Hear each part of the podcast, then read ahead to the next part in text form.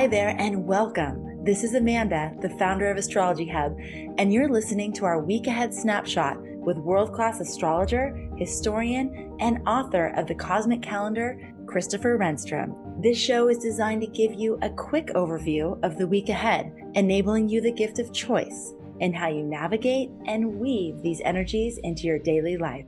Enjoy.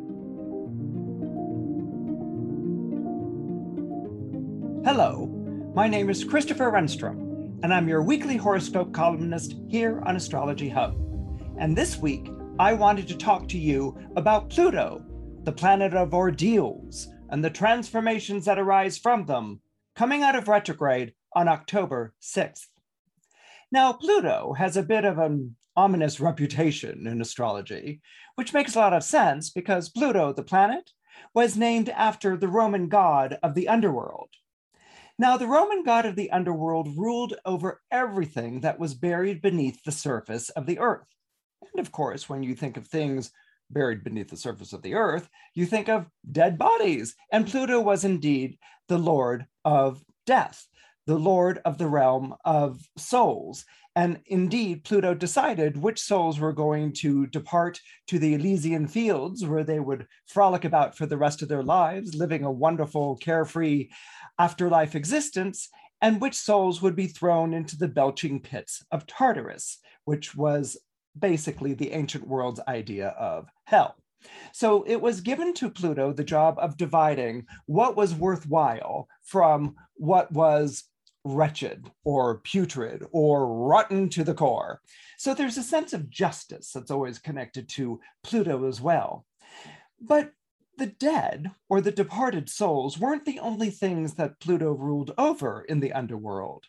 Pluto also ruled over riches, things like gold, silver, precious metals, oil, which we call black gold, all came from beneath the surface of the earth. They all came from the underworld. And indeed, Pluto was so uh, much associated in the mind of the ancients with wealth and prosperity that Pluto itself lend lends itself to the word plutocracy, which means the wealthy or the moneyed class in our current vocabulary. So there are a lot of things that are associated to Pluto. It can stand in for material wealth, or it can stand in for personal wealth. Another thing that was ruled over by Pluto and which we regard in the astrological cell, uh, in the astrological chart, are seeds. Seeds are planted into the earth uh, um, where they hibernate or they germinate for a very long time before they sort of pop up through the soil, sprout, and go on to live and to blossom and to thrive. So Pluto has always been associated to that part of ourselves that lives beneath the surface of the chart. Now, Pluto as a planet is not particularly interested in your aspirations. Pluto, as a planet, is not particularly interested in your ambitions or your drive. Pluto's point is to make you live according to who you truly are. Now, that's not to be mistaken with a current idea that we have nowadays, which is living the authentic self, or feeling recognized, or feeling appreciated in our lives, or being the best that we can be. These are all ideas that are associated to the sun, Mars, even Jupiter, living your your your highest life or your highest meaning life your your most purposeful life would be a jupiterian idea Pluto is that you live according to who you truly are. Sometimes we have an idea of who we truly are, but a lot of times we don't. And this is what the astrologer Dane Rudhyar referred to as our seed self. There's our ego, uh, the part of ourselves that we know to be true um, and, and that we like about ourselves, or maybe that we're particularly critical of. Um, it's, it's the part that's trying to live the best life that we can possibly live in our astrological chart. But Pluto is the seed self. That's the part of you that you carried into this world and that will sprout and that will go on and live your life. Sometimes you're living in accordance to it, and sometimes you aren't. Now, we don't always, as I said before, have the clearest idea of our seed self. It's, it's, it's kind of an inner idea of who we are, something that we feel about ourselves on a gut or guttural level. That begins to approach the notion of a seed self. But a lot of times, that sort of seed self can come out in our life and we can feel that it's not really who we should be. So a seed self can also be uh, can also reference talents or who you feel like you really are or what your true identity is. And it might be associated with shame, or it might be associated with a feeling that you can never be this, that it's too impossible or it's too high a challenge. But nevertheless, it's who we carry around inside of ourselves anyway. So you can think of it as a part of your personality that you might not always recognize. You can think of it as a part of your personality that you're not always comfortable with. And you can even think of it as a part of your personality that you might put on the shelf or on the back burner because you're not really sure that you could live up to this. Nevertheless, Pluto keeps this seed self of yours alive and growing underneath the surface of your astrological chart. Now, Pluto goes in and out of retrograde, um, you know, once a year, and it spends about half the time going direct and half the time in retrograde, uh, which kind of mirrors the whole idea of the uh, Persephone Demeter cycle, where uh, Persephone spends half of her time underneath the surface of the earth and half of the time above it. And of course, when Persephone is underneath the surface of the earth, nothing grows. And when she's above it, things grow. So when we have Pluto coming out of retrograde, it's this idea that things in your life that might have been on hold or things in your life that you might have felt were hibernating are now, because Pluto is coming out of retrograde, uh, coming to the surface. And these parts of yourself are kind of demanding space in your life. Now, as I said, this might be in reference to an aspect of your personality. This might be in reference to what you truly feel about a job or what you really feel about a relationship.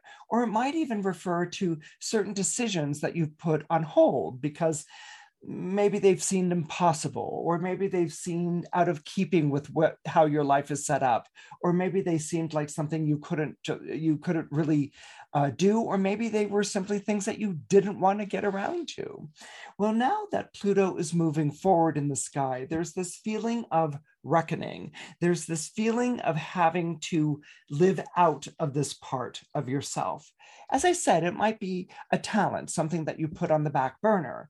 Well, now you may be feeling like very much you need to do it. Uh, maybe it's been a decision that you've been postponing. Now you're going to feel very much like you have to make this decision. Maybe you're involved in a situation in your life where you're playing for life or death stakes. Pluto has a lot to do with life or death stakes. And, and now, instead of sort of circling around the idea, you have to put both feet forward and you have to commit to the venture. So, again, it's not this kind of like immediate or urgent thing as much as it is this feeling of inevitability that the timing to move in this direction that you feel is in keeping with who you really are, with your seed self, that part of you that's underneath. That time to move forward with this is now. Okay, so so there's no more beating around the bush. There's no more putting off for tomorrow what you can do for today. There's no more making excuses for yourself because Pluto is insisting right now that you live according to your roots, according to who you are. And so this is something that I would counsel very much taking in stride over the next few weeks. You'll know what this feeling is. As I said, it's the decision you're putting off, it's the choice you don't want to make. It's the venture that you're not sure if you're really quite up to or not. With Pluto moving forward, it's saying you're up to this okay? And that basically you have the power of the planet behind you, but you can still fail that if you decide to sidestep it or to kick the can down the road or to postpone. And if you do that, that's your choice. But you're going to also live with kind of this feeling of not having seized the day in a way that you really could have. If you work with this planet, as I said, this planet will not let you down. Pluto is indeed the planet of ordeals in astrology. It, it demands that we descend into the underworld of ourselves. It demands that we face things or fight for things that matter on a very, very deep level. So we go through these ordeals. No one ever chooses ordeals, but we go through these ordeals. But the second part of the Pluto description is that it is the planet of ordeals and the transformations that arise from them. Meaning that if you choose to take on this ordeal with your full heart and with your full soul, you will be transformed as a result. And the transformation as a result will be a rebirth and a new lease on your life. Hi, everyone. I'm Frank Clifford, and I wanted to invite you to the upcoming Empowering Astrology series. I'm going to work with you to get a whole new empowering perspective we're going to recognize the invitations, the challenges, and the gifts in your birth chart, but also start to dismantle the fears and the prejudices. This three week journey is happening live in October for three consecutive Wednesdays, and you'll have access to the recordings for life. You can find out more and join me at astrologyhub.com forward slash empowering astrology. Hope to see you there.